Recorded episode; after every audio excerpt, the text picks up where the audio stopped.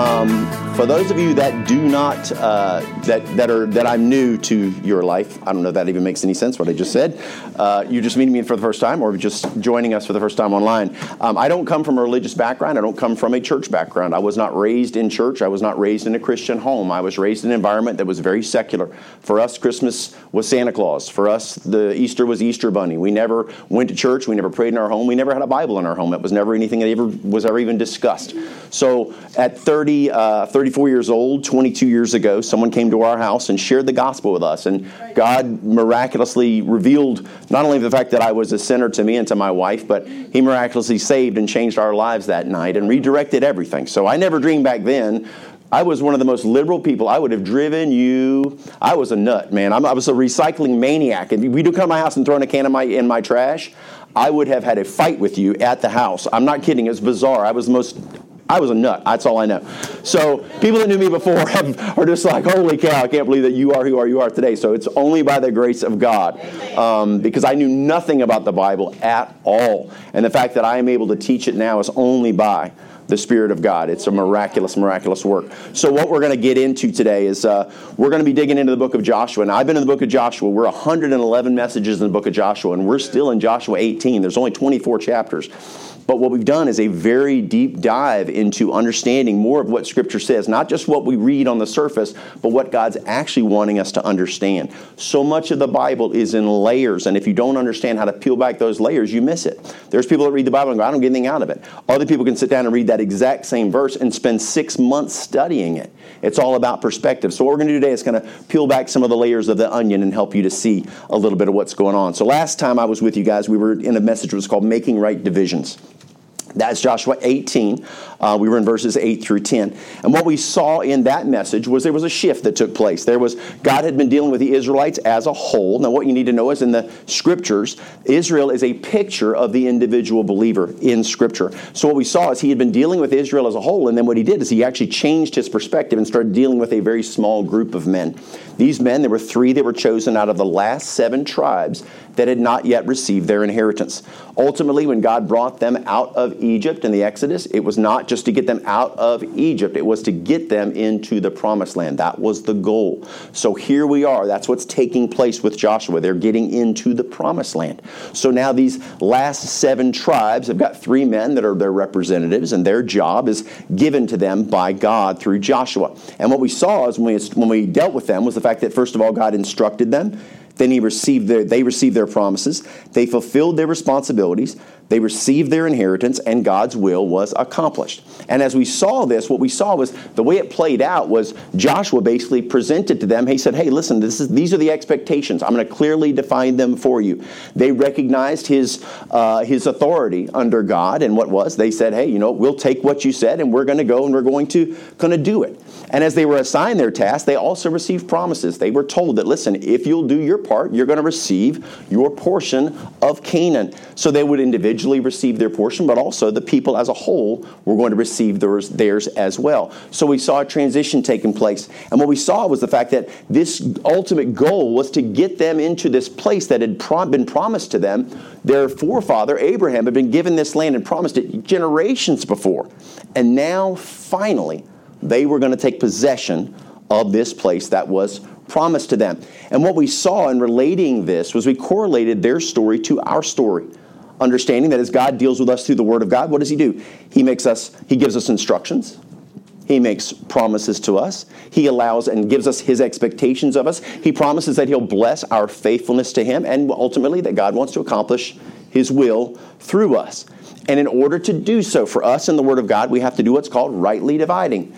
Uh, in, the, in the book of First, Second Timothy, it says, uh, 2.15, it says, Study to show thyself approved, a workman that needeth not to be ashamed, rightly dividing the word of truth. So if it says that you have to rightly divide it, that means that there is an opportunity for us to wrongly divide it. Why are people in false doctrine all over this city? Because they have wrongly divided the Word of God. They don't understand how to use the Word of God to define the Word of God. The Bible teaches us and tells us that it's not for private interpretation. So you're not supposed to read the Bible and go, oh, man, that's cool. You know what that means to me, brother? I'm like, I don't care what it means to you. it is irrelevant. What does the Bible say? Right? So there's people that can take scripture and make it say what they wanted to say to fit a narrative that they have. But what happens if we allow the Bible to define the Bible, you don't get yourself taken in different directions and mis, uh, misunderstanding. So it takes study and it takes work. But I can promise you this if you will put in the study and the work, man, it is amazing what this Bible can reveal to you. Liz and I were talking about before service. She said, I've been saved for how many years? 53 years. And she said, yet there's, she's reading the Bible like it's a fresh and anew. Every, it's amazing how it continues just to open up. And as you peel back the layers, you realize more and more and more how little you actually know, which is pretty remarkable. That happens to me every single week. So let's rightly divide God's word as we continue in the book of Joshua, chapter number 18. And what we're going to do is we're going to cover all the way from Joshua 11 all the way to Joshua 28. Now, if you've read ahead and you've read those, you're going to go, okie dokie. It is a list of locations and the names of cities. That's all it is. So I'm not going to take the time to read every one of those places and locations to you, but what we are going to do is we're going to sort of look at this tribe of Benjamin. That's who's receiving their, their reward. And what we'll see in the Benjamites is these are people that have been given a lot. They've really been privileged. They've been given a tremendous amount. And what's happening is we're going to see that yet though they've been given so much, we don't see an attitude of gratitude. We don't see them honoring what it was that they received. We don't see them being good stewards of what it is they were given. What we'll actually see today is an example of them, uh, an example of neglect, misuse, and ingratitude of what they've been blessed with this morning in the message, which is called The Pitfalls of Privilege. All right, let's pray. Thank you, Lord, for the gift of life and of love and the word. And Lord, you know my desire today is not to be heard. God, you know what a mess I am. And you know where I come from. And Lord, you know that I am not a, a, a gifted order. But God, I do pray that you let me, Father, just deliver what it is that you've shown me this week.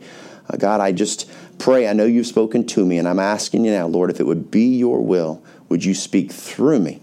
Lord, help me not to get in the way. Remove the human element that you, your word might speak to our hearts. In Jesus' name, amen. amen. All right, let me get a sip of water here.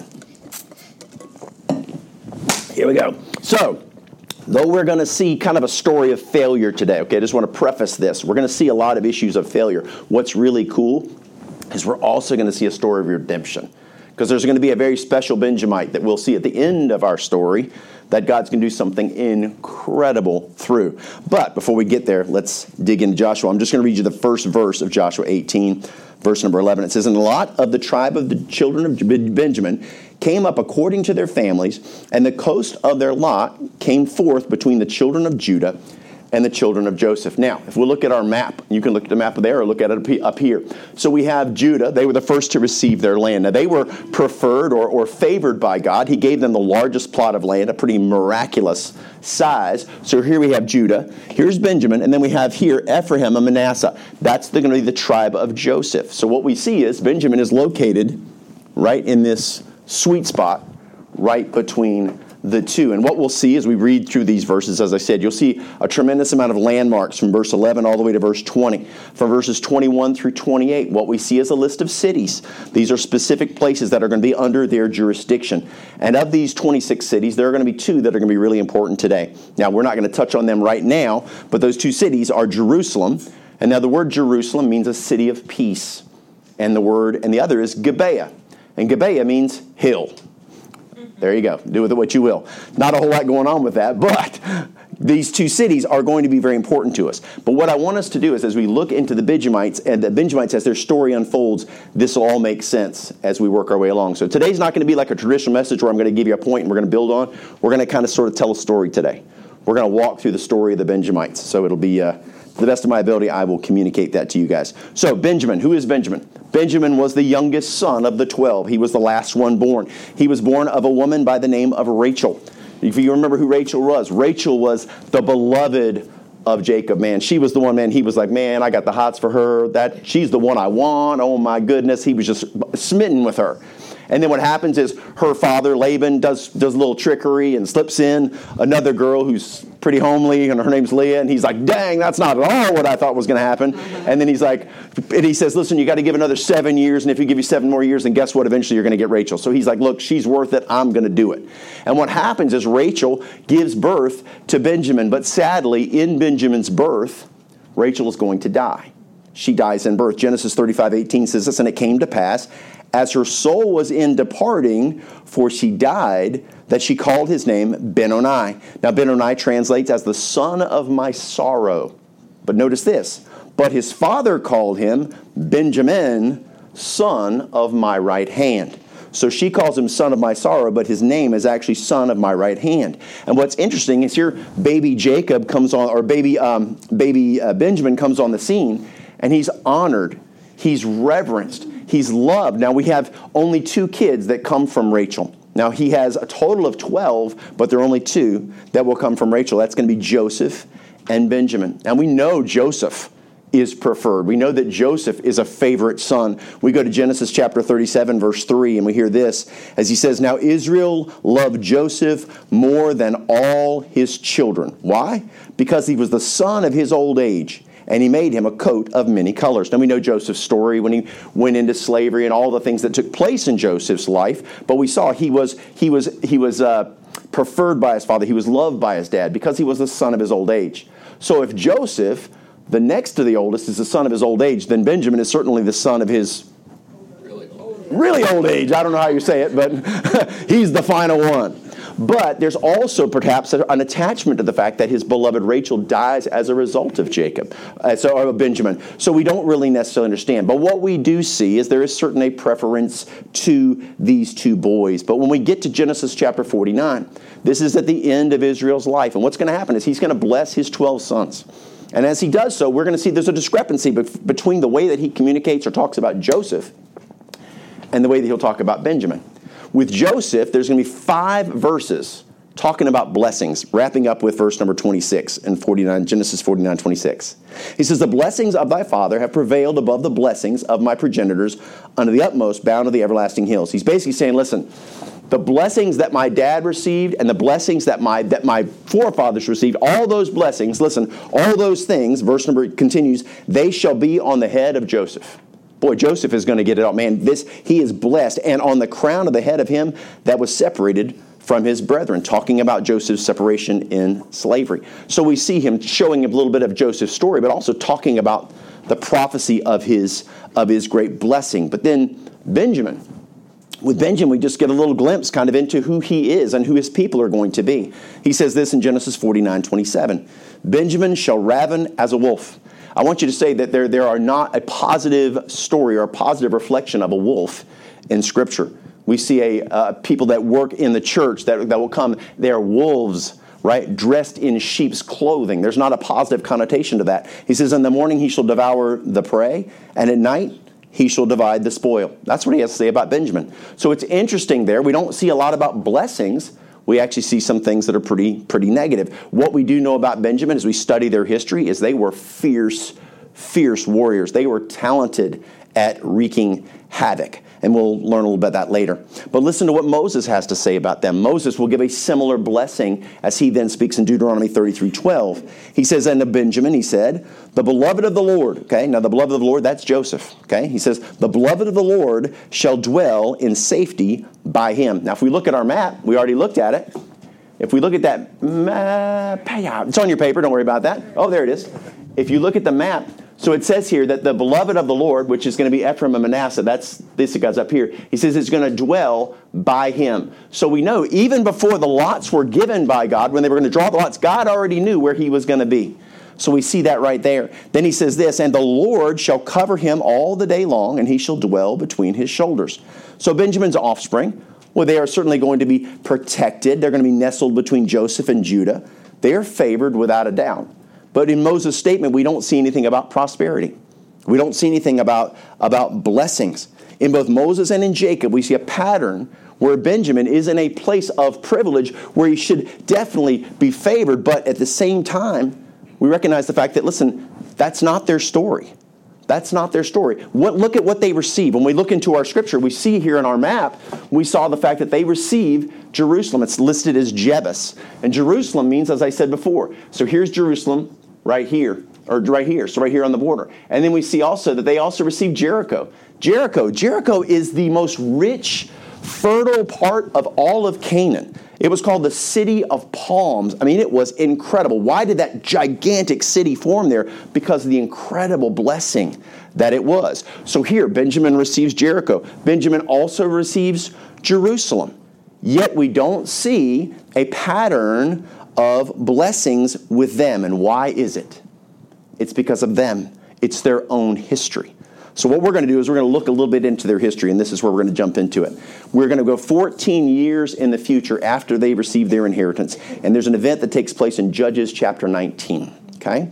So, if we listen to this here, Judges 19:1, it says this, and it came to pass in those days when there was no king in Israel, that there was a certain Levite sojourning on the side of Mount Ephraim, who took to him a concubine out of Bethlehem, Judah. Bethlehem is the city of Bethlehem, and it's in the land of Judah. This man is coming out of Ephraim. He is a, a Levite. A Levite would have been one of the priest class. And here he is traveling. It says he's traveling with a concubine. But the line I want you to pay attention to is where it says, There was no king in Israel. Okay? There was no king in Israel. It's important because not only does that mean that there was no jurisdiction, no physical dictatorial king that was over them on the physical world, but it's also referencing their relationship with God. They were not walking with God. So they didn't have a king on earth, and they were not worshiping, and they were not being ruled by the King of Kings. These people were not walking with God. And in that opening verse, it also talks about the concubine. Now, a concubine, what is a concubine? A concubine is like a legal mistress, basically. She is bound to him legally, but she has no, uh, no right to any properties. Now, is it okay to have a concubine? No. Was it wrong back then? Yes. Is it wrong today? Yes. Just so you know, it's wrong. Do not have a concubine. None of us, right? And what we have is the fact that now David had a concubine, right? Abraham, all these different guys had them, but they were not in God's will. God defines for us what, what marriage is to be. He tells us in Genesis chapter 2, right? And then we see, listen, in Genesis, uh, then we go into to Matthew chapter 19. Jesus again reaffirms in the New Testament and says, listen, that's the way it's supposed to be. One man with one woman until death do they part. But what we find is here is a, a relationship where there's there's some stuff going on. Now, we're going to find out later the Levite's not a good guy. He's just not a good guy. He does not really love her. He doesn't care for her. But this is what's going on in 19.2. And his concubine played the whore against him. She was unfaithful. And went away from him unto her father's house to Bethlehem, Judah, and was there for four whole months. So now the, the Levite has lost his concubine, so he says, You know what? I'm going to go get her. I'm going to go to her parents' house and I'm going to get her back. And he goes down there and he, he works his wily ways and says what he needs to say and whatever, you know, brings some flowers and chocolates and such. And what happens is he, he's able to reconcile. Here we see in Judges 9, 19.3 where this takes place. And it says, And her husband arose and went after her. It calls him a husband. Again, there's that legal bond, but again, she gets no property. To speak friendly unto her and to bring her again having his servant with him and a couple of asses, and she brought him into her father's house. And when the father of the damsel saw him, he rejoiced to meet him. So what happens is over that period of time, when he goes to restore that relationship, he is man, he is saying all the right things, he is Mr. Suave, Mr. whatever, debonair, he's doing the whole shebang. So in the end, she agrees, okay, you're wonderful, I'll go with you. And he's like, yes, got it, right? So they leave and they're heading back to Ephraim. Here they go back marching out. And they go, it says in 19, Judges 19, verse 11, we'll pick up there. And it says, And when they were Jebus, now remember Jebus is, is Jerusalem. If you look at your map, right? It says, The day was far spent, and the servant said unto his master, Come, I pray thee, and let us turn into this city of the Jebusites and lodge in it. I want you to notice the wording there. He does not call it. This city is in the land of Benjamin and it has been for 14 years. And 14 years later, this guy references and says, a city of the Jebusites. He doesn't say that it's a city of God. He says it's a city of Jebusites. They have lost control of the city that God has entrusted to them. Why, why, now, why is that the case? Why does he call it the Jebusites? Verse Judges 121 tells us, And the children of Benjamin did not drive out the Jebusites that inhabited in Jerusalem, but the Jebusites dwell with the children of Benjamin in Jerusalem unto this day. They did not do what God told them to do, right? That's exactly what's taking place. So, the most significant city that has ever existed and that will ever exist, the spiritual focal point of God on the earth, the epicenter of every biblical event, ultimately is going to take place at this very, very city. Instead of appreciating it, instead of honoring it, instead of defending it and fighting for it, they literally let it just fall into the hands of, a, of an enemy. An ultimate picture of ingratitude, an ultimate picture of entitlement, right? And so Eric talked about this last week. He was talking about being ungrateful. And so this is a perfect example of being ungrateful. Given something so amazing, and instead, you get value instead of valuing it, eh, taking it for granted letting it fall into ruin. This can be a marriage. This can be a relationship between a husband and wife. This can be a relationship between a father and a son, a, a father and a, and, a, and a child, whatever. It could be our job, whatever it is. We're blessed with something, and yet if we do not take care of it, guess what? It's going to fall into disrepair. If you have a car and you don't maintain it, guess what happens to it eventually? It blows up, right? When we go to Africa and work, what's amazing in Africa, they do not know what it means to maintain a car. They don't get that at all. Because the idea is you say, listen, if you put, do maintenance on it, it won't break. And they're like, but it's not broken. Why would we do anything to it? And I'm like, it's a good point. But if you'll do something to it now, you can keep it from breaking, but it's working fine. I got that part. Yes, it is working fine, but if you, it'll continue to work fine. If it, we'll fix it when it breaks. And I'm like, okay. They gave me a car one time I was driving, and I looked down and I was like, wow, it's a weird, weird, something weird going on there. And I looked on the instrument panel. They had taken black electrical tape and taped over all of the lights that were on. All the warning lights were taped over. So you saw this glow around this dark shape, and I'm like, what in the? I'm like, wow, that's unreal. Because their thinking is, when it blows up, then we'll fix it. And so what happens? It's the same mindset. There are people that have marriages or relationships in, in their lives, and they go, you know what? When it blows up, I'll deal with it. And that cannot be the attitude. We need to maintain things and be honored by what it is that we've been given. Man, take care of what you have received from the Lord. So this has been a 14 year period, this has been going on. So if you think about this, during that 14 year period, they are not surrendered to God, they are in fact surrendered to themselves. They're looking out for themselves. And if we equate this to us, and let's not say the last 14 years, let's say the, fast, the last 14 days. Just in the last two weeks, have we been surrendered to God's will for our life? Or have we been surrendered to, to our will for our lives? Have we been grateful for all that we've been given? Have we been good stewards of what God's entrusted us with? How are we doing? Are we surrendering to self? Or are we, surrendering to God? This struggle that's playing out for us right here is the daily struggle of every believer who's ultimately trying to be sanctified. Right? There's a struggle in our hearts. The world constantly wants to get our attention and draw us right? We look at Instagram, we look at something on Facebook, we look at something, and we're like, man, look at that. Whoa, God, I want that. Man, I want that. Honey, have you seen that? Look at look at that. Man, we got to get that. I got to get rid of my truck because this truck, that truck's amazing. You see the step thing comes down and the lights, and look at, oh man, that's amazing. I'm, I'm, I'm going to blow this picture up and put it on my desk. and then suddenly we become consumed with something that's immaterial, right? It's going to burn up, it's going to break. And then, you know, as soon as we get it, guess what we're looking at? The next newest thing. We're never never satisfied. So, what we see is the Levite is dealing with exactly what many times us as Christians deal with when we have a relationship with other believers that are not walking with God. Believers that have sold themselves out to, to sin. Those believers, right? There's, a, there's an issue that takes place as the world gets closer and closer to the Lord's return. Okay? As we can look at the world right now all around us, and we can certainly see, the Bible talks about when you see wars and rumors of wars, and you see earthquakes and floods and fires, all the stuff that we see going on right now. We see all the things, how, how the world has literally come together in the, in the role of what, how has fear had control over our planet during COVID? Do you realize that we went to Africa? We were one of the first people to go back into Africa when the doors opened, and we got there. Guess what? Masks, injections. The whole, it was exactly like being here, just as much fear. And I'm talking about in the villages where they have no power. People are masked. The power of fear to control people. And so, all this stuff, all the way that the world's traveling right now, we can see the imminent return of the Lord. And as that takes place, Paul's going to speak into this as he talks to Timothy, and he says this in 2 Timothy 3, verses 1 through 5. This know also that in the last days, here we go, which is where you and I are right now, he says, Perilous times shall come. For men shall be lovers of their own selves. Boy, has there ever been a time when people love each other, love themselves more than now?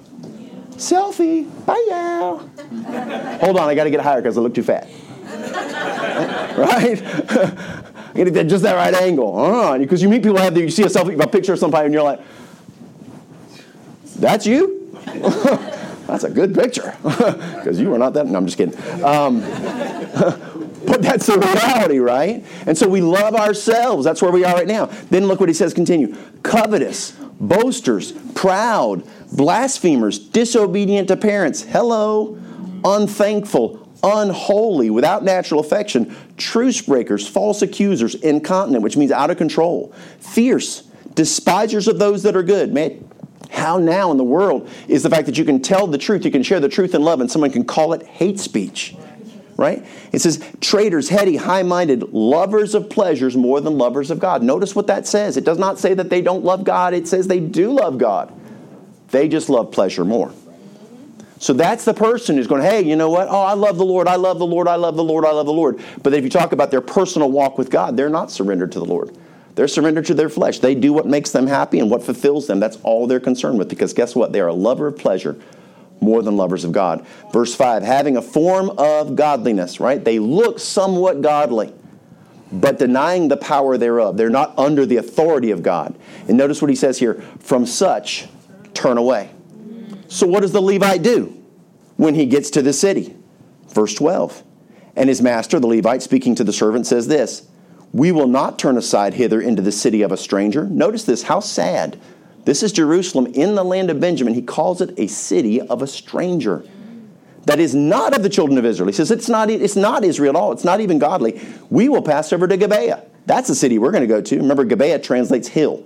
And they passed on and went their way, and the sun went down upon them when they were by Gibeah, which belongeth to Benjamin. So he's thinking, listen, we ain't going to go to Jerusalem because that's not going to be safe for us. So let's go to Gibeah because that's we know that's a that's an, an Israelite city. So we should be good to go there. Let's see how that pans out for him. From verse 15 to verse 21, what we find is the fact that when they get there, they can't find any place to stay. And so what he ends up is he's actually in a situation where he's like, they're going to end up sleeping in the street. And what just because of the kindness of this old man, who's actually from Ephraim, interestingly enough, he comes along, he sees them, and at the kindness of his heart, he says, No, you guys come on, you stay with me. So he brings them into, into his home. Judges 1922. Now, as they were making their hearts merry, they're having dinner and laughing and talking, behold, the men of the city, certain sons of Belial. Belial means wickedness it says, They beset the house round about and beat at the door and spake to the master of the house, the old man, saying, Bring forth the man that came into thine house, that we may know him. Now, I can promise you, this is not a Gibeon welcoming party. They do not have balloons. That's not what's going on here. That term, know him, is in, a, in the Hebrew, it is talking about a sexual knowing talks about husbands and wives. That's what they're talking about. So, for those of us that are familiar with the Bible, we probably recognize that little phrase because we see it again or saw it earlier in Genesis 19, verse 5, in Sodom and Gomorrah. Right? There was an instance where the two angels came and Lot brought them into his home, and this is what happened in Genesis 19:5. And they called unto Lot and said unto him, Where are the men which came in to thee this night? Bring them out unto us that we may know them. Now, we know the result of that. Sodom and Gomorrah will be utterly destroyed, pounded into a hole by God with, from fire from heaven. So we know that how God sees that sexual perversion. But so how does a society, how do, how do people slip into accepting these things? How does this type of sin spread into a society like it has into ours? Well, it's because remember, there was no king in Israel. They were not honoring God. And when a society or a country does not reverence God, does not stand accountable to God, or at least does not even share a, a morality from God, well, then what happens, guess what? They become their own individual rulers. And if we individually are accountable only to ourselves, we have a tendency to give ourselves great liberty. We can turn, this, turn, the, turn a blind eye to all kinds of sin in our own lives, and we can justify it as long as nobody else knows about it. We're all good. So, what happens? How does a culture end up where it is like ours is today? It is simply because of the fact that as a, as a people, if we're not accountable to the Lord, then we will ultimately turn our backs on God. We will, we will turn our backs towards those things that fulfill our flesh. Right? Why is sin so pervasive and confusion so profound? We've never had confusion like we do now. People do not know who they are, they don't know what they are, Yep. They, there's complete confusion. The Bible tells us, God says that it says that God is not the author of confusion. Right. Yet we live in a world right now that is completely consumed yep. with confusion. Right. People are so turned around and they're looking to TikTok philosophers to give them the answers and they're going to lead them in a circle which ends up in their own destruction. It's heartbreaking, but this is the reality. And so we look at here with the Benjamites here in this city. This is what's taking place as they're pounding on the door. Now, what happens out of a response to this, like Lot, out of their fear, what are they going to do? Uh, uh, Lot, what did Lot? Lot offered his daughters, for goodness sakes. That shows you how messed up Lot was. And then what happens to the Levite and the old man? The old man says, Well, take my daughter. She's a virgin. You can have her. And the Levite says, Well, you can take my concubine. Ultimately, he will open the door and push his concubine outside. That shows you how much he cares about this woman. And she will be horribly, horribly treated until literally she is at death's door. All night long, she's abused. And the next morning, he comes outside. And what's heartbreaking is the way that he says, he says, Get up. Get up. And she doesn't because she's dead. And he puts her body on his horse and he rides back to Ephraim. And when he gets back there, he's like, You know what? What was done was so wrong. Not looking at any of his own fault. I mean, there's tons of fault to go around. This guy was a mess. The old man was at fault, all of them. But man, that place in Gibeah, this Benjamite city, man, it has gone into just the pits of destruction. And what he does is he does something bizarre. He takes her body and he cuts it into 12 different pieces. And he sends those 12 pieces out to the 12 different tribes. It's kind of like for the shock value, I think, is what he was doing. He's going, man, I was wronged, and you guys need to know this. Now, if it sends, he says it send it, he sent it to all 12. That means the Benjamites also received it. But I want you to recognize that when it comes time, the response to this, this horrific thing that these men have witnessed, is that all of the other 11 tribes are going to unite together. And 400,000 soldiers are going to show up at a place called Mizpah. Mizpah is also in Benjamin. And what's interesting, Mizpah is, it actually translates watchtower. And so you can see it right here. That's Mizpah. So that's where they show up. 400,000 of them. And they're standing right at the borders of Benjamin. And boy, you know what? They're going to have a, here we go, it says Judges 20, verse 1 records it for us.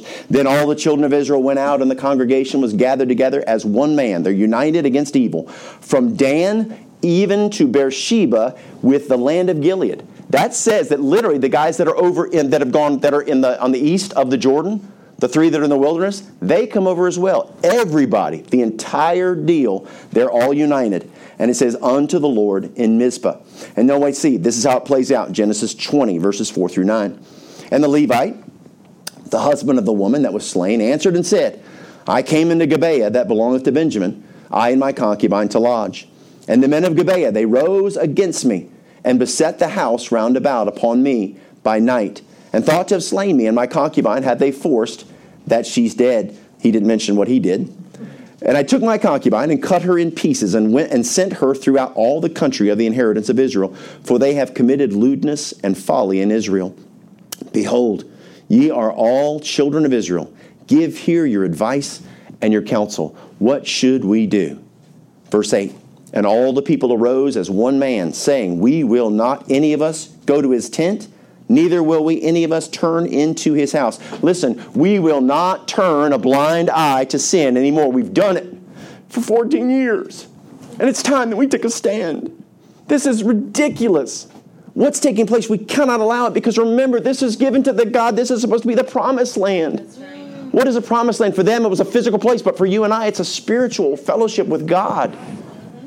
And there are Christians that are allowing sin in their lives, in their promised land, and they wonder why their relationship with God sucks. Man, we've got to be willing to face off.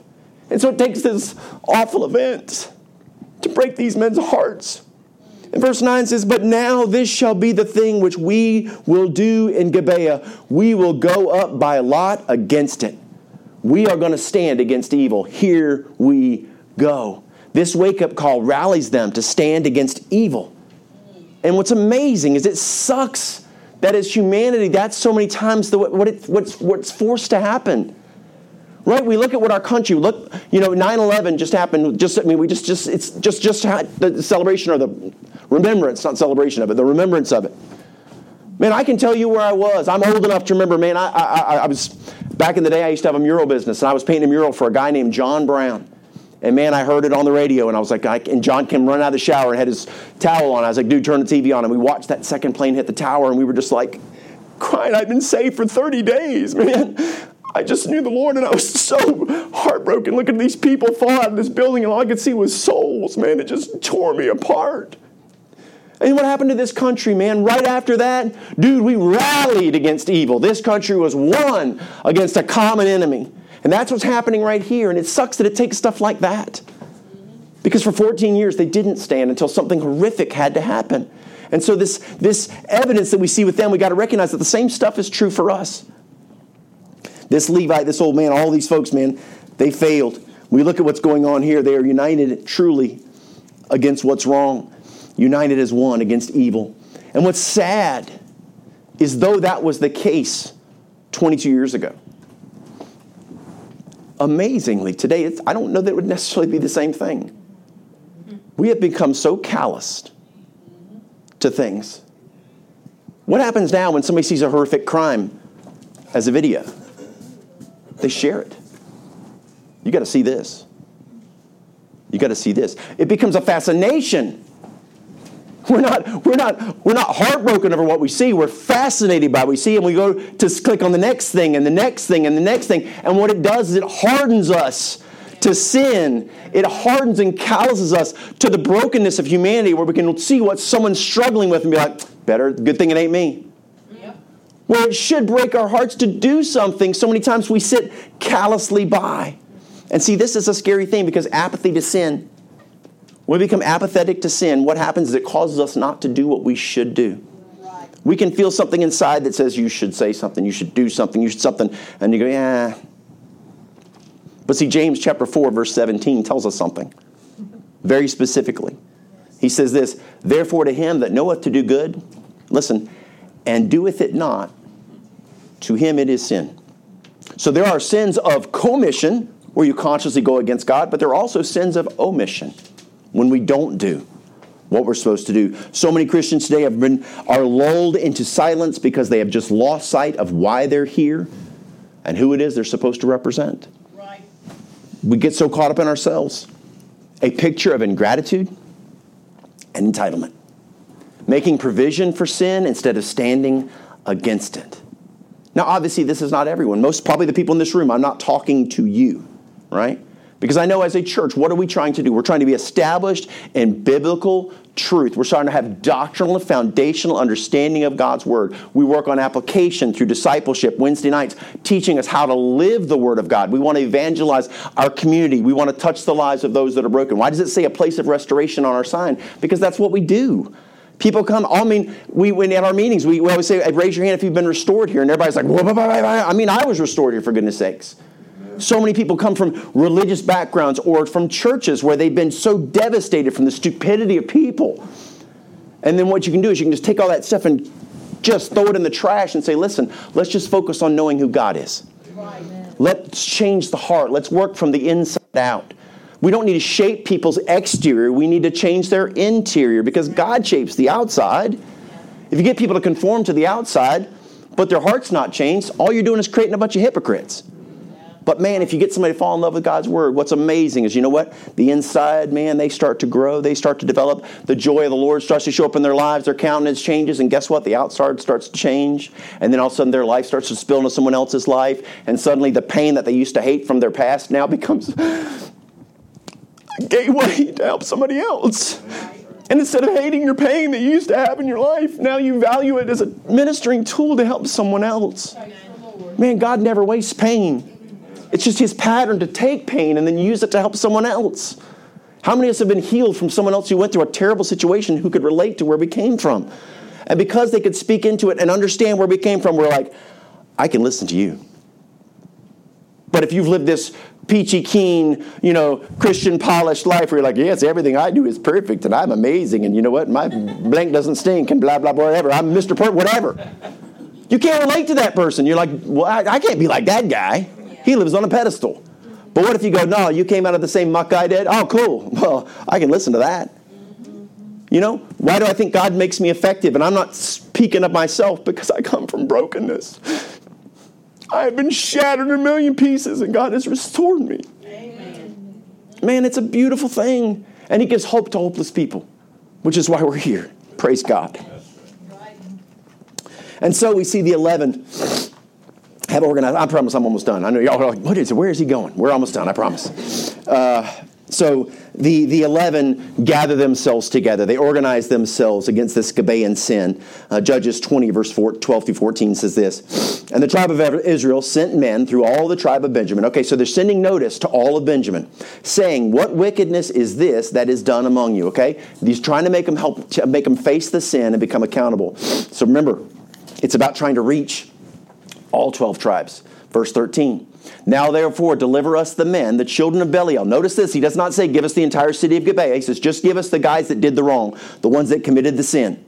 He says, which are in Gibeah, that we may put them to death and put away evil from Israel. Remember, the whole goal was to make Israel holy. He said, there's something unholy that's worked its way in. We want to remove it. Give it up to us so we can do the right thing. But the children of Benjamin would not hearken to the voice of their brethren, the children of Israel. Verse 14 But the children of Benjamin gathered themselves together out of the cities unto Gibeah. Notice they go to Gibeah. And notice this they go out to battle against the children of Israel. Remember, Gibeah is a hill. This is the hill they're going to choose to die on. Because you know what's getting ready to happen? They're about to get whopped it's going to be bad. There's 400,000 footmen. There's 26,000 of them. And they're fierce warriors, yeah, and they do okay. They battle for a little while, but eventually, guess what? They get decimated. They absolutely get hammered. They go from being literally tens of thousands down to about 600 men. The city is destroyed, everything. It's unbelievable. They are literally choosing sin over righteousness. And see, this is the thing that as Christians, it's dangled in front of our faces every day. Despicable sin is just somehow, some way, through music, through internet, through interaction, through conversation, through whatever media it is, something is going to be dangled before our eyes to try to get our hearts away from the things of God. Because you know what? This world is desperately wicked, and so are our hearts. Our hearts are so easily drawn to what is wrong. You know, we talk about this, and I, when, when we do discipleship, one of the examples I give is, you know, when you first get saved, it's kind of like being a horse with a cart behind it. Our flesh is the horse, and here we are as the driver of the cart. And what's happening is we've been lost all of our life. You know, for me, it was 34 years. And for 34 years, I had developed the ruts with this same cart and this same horse going down the same paths all my life. So I knew how to sin. I knew how to cuss. I knew how to have, you know, sexual activity, drugs, alcohol. Oh, man, I had no problem. I didn't have to practice to do those things. My flesh did it willingly. It wanted to do those things. So, guess what? I had worn those ruts very deeply. There was no bushes in the way, it was clean. So, I get saved. Well, all of a sudden, 34 years old, it's like, well, guess what, horse? We're changing our course. What do you think the horse is like? No. Uh, was a, no, that's better. Um, but, but now I'm going, hey, horse, we're going this way. And what's the horse doing? No, no, no. Do you realize this way there's bushes and trees and rocks and hills. You're going to make me go through that? That rut's so much easier. Could you just let go of the reins and let me get us back on course where we need to go? And we're going, no, I'm going this way. And every day we've got to fight that horse, right? The Bible, interesting enough, when you go back in the, in, in the Old Testament, what does he call the Israelites? He calls them stiff necked. It's talking about an animal that's doing this, just won't turn its head. And that's us. But you know what's cool? The longer you hold those reins and the more you force it to make a new path, guess what it starts to do? Develop new ruts. And those old ones start to grow back in, and trees fall and start to block. But you know what? You got to be careful. The Bible says, Be sober, be vigilant, for your adversary, the devil, as a roaring lion, walketh about, seeking whom he may devour. If you're not sober and vigilant, you don't keep at least a hand on that rein, you climb in the back of the cart and take a nap, you know where you're going to wake up? Right back where you were in the beginning. Because that horse has a very good memory. So, I don't know where I got off on that, but anyway, the point is this, right? God is working in these, in, working to try to bring these Benjamites to be accountable for their sin. Can we not see ourselves in these people? Right? Can we not see? Because it's easy to judge the Benjamites, but we got to realize the fact that guess what? In many ways, they picture, they picture us. And so again, as I said, in the resulting battle, they'll be wiped out. And then what happens and an amazing, after the dust settles, there's just a few, just a handful of guys left the other tribes are going to say, you know what? It's not right that one of the tribes is completely decimated. And they basically kind of help them rebuild. And now we go 330 years into the future, and what's just going to happen? God's going to give the Benjamites another chance. He's going to bless them with something that is amazing. 1 Samuel chapter 10, verses 17 through 20. We're almost done. And Samuel, okay? Samuel, this is God's prophet speaking for God. It says, Samuel called the people together unto the Lord to Mizpah, same place, and said unto the children of Israel, Thus saith the Lord God of Israel, I brought up Israel out of Egypt, and delivered you out of the hand of the Egyptians, and out of the hand of all the kingdoms and of them that oppressed you. And he says, And ye have this day, listen to this, and ye have this day rejected your God. You're not walking with the Lord, who himself saved you out of all your, advers- ad- your ad- uh, adversities and your tribulations, and ye have said unto him, Nay, but set a king over us. We want a king, but we don't want it to be you. We want an earthly king like all the pagan nations around us. We want to have a king so that we can claim he's our leader. Now, therefore, present yourselves before the Lord by your tribes and by your thousands. So now all of Israel gathers again, and the hand of God favors a little group called the Benjamites. And when Samuel had caused all the tribes of Israel to come near, the tribe of Benjamin was taken. And there was a young man by the name of Saul who was humble, but he was big and strong and strapping. And you were like, man, that guy looks like a king. He'll be perfect. And they're like, okay. So God allows them to choose their king. And God says, okay, this is your guy. And he starts out well, man. He has the best intentions, but boy, oh boy, sadly, it goes awry. Because of his pride and his neglect of his relationship with God, eventually he will die a disgrace of a man and as a king. He betrayed God and he betrayed his people as the Benjamite king of Israel. Benjamin, again and again, and their descendants, man, they were privileged. They were privileged with position, right? Being the youngest son of Rachel. They were given provisions of privilege. They were given the holy city of God to protect. They were given and entrusted with the, to rule the nation with power of privilege, being the first king of Israel. And what's amazing is in each one of these instances, they failed. They were bad stewards of what was entrusted to them. And so, my question to us is how are we in regards to what's entrusted to us? How are we using the lives that God's given us. Because consider this as children of God, have we not been born again into a position of privilege, joint heirs with Christ? Have we not been blessed with both physical and spiritual gifts providing for us provisions of privilege? And are we not the sons and daughters of Almighty God, given the power of privilege? Just like Benjamin looking at the Benjamites today, man, we can certainly see failure for them. But are we willing to look at ourselves and maybe see that there might be some failure in our lives? Again, how well are we stewarding what God's given us? How well are we using our position? How well are we using our provision? How, are we, how well are we using our power? That's talking about our, our, our ability to influence, right? If we go to our, our Instagram feed, our, our Facebook feed, whatever it is, how are, we, how are we projecting the goodness of God? Or is it a picture of our lunch? Right? Some stupid cat video. They're excited. I mean, I get caught up in too, don't get me wrong. But, look, it's so funny, knock the other one down, whatever. But the point is this we can get so caught up in this stuff, and it's not sinful to look at cat videos. But what I'm saying is, if we get our priorities out of order, you know, when you stand before the Lord, He's not going to, that was a good one. I love that cat video. No.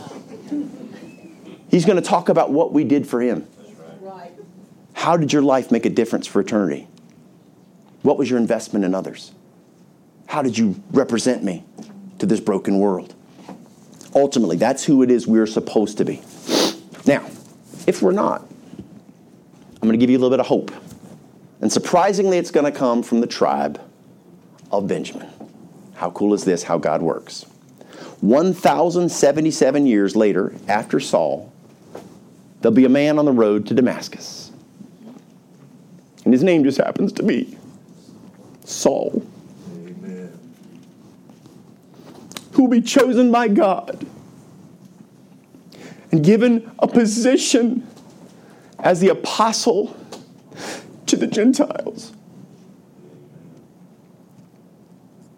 He'll be given provision as God will provide his word to this man and he'll write over almost half of the old of the New Testament 14 books and he will receive power as God preached the gospel message of Christ through him. Amen. He's given position, provision, and power. The Apostle Paul, you know what he did? He finished right. And though his history was a mess, and though his people were failures, Paul, in the end, rose to the occasion and so if you stand here today and you say, listen, you don't know where I come from, it doesn't matter where you come from. I don't care where you come from. I don't care what you've done, what your past represents. It does not matter because Paul's past was a wreck. But yet, Paul was redeemed by the hand of God and used to change the world for the glory of God. And so, us today, maybe as Benjamites, man, God can take us out of the miry clay and get us in, and take our brokenness and restore us and turn our lives around and use us for His glory if we'll let Him. Man, what a, what a beautiful picture to track their brokenness all the way to Him. Yes. And how cool that they have the same name. Only God changes it to the Apostle Paul. Awesome. The Apostle of the Gentiles our guy, Amen. the Apostle Paul. Praise the Lord. Amen. And if we don't lose sight of who it is we are and where it is we're going and our relationship with our Heavenly Father, and we remain grateful and we remain humble, well, then you know what? We will not fall, Paul, fall prey to the pitfalls of privilege. Because that happens when you take for granted what you have. But what's so cool is if you remain humble. The Bible says, humble yourself in the sight of God, and he shall lift you up. God wants to use our lives. That's why they're here. That's why he gave it to us.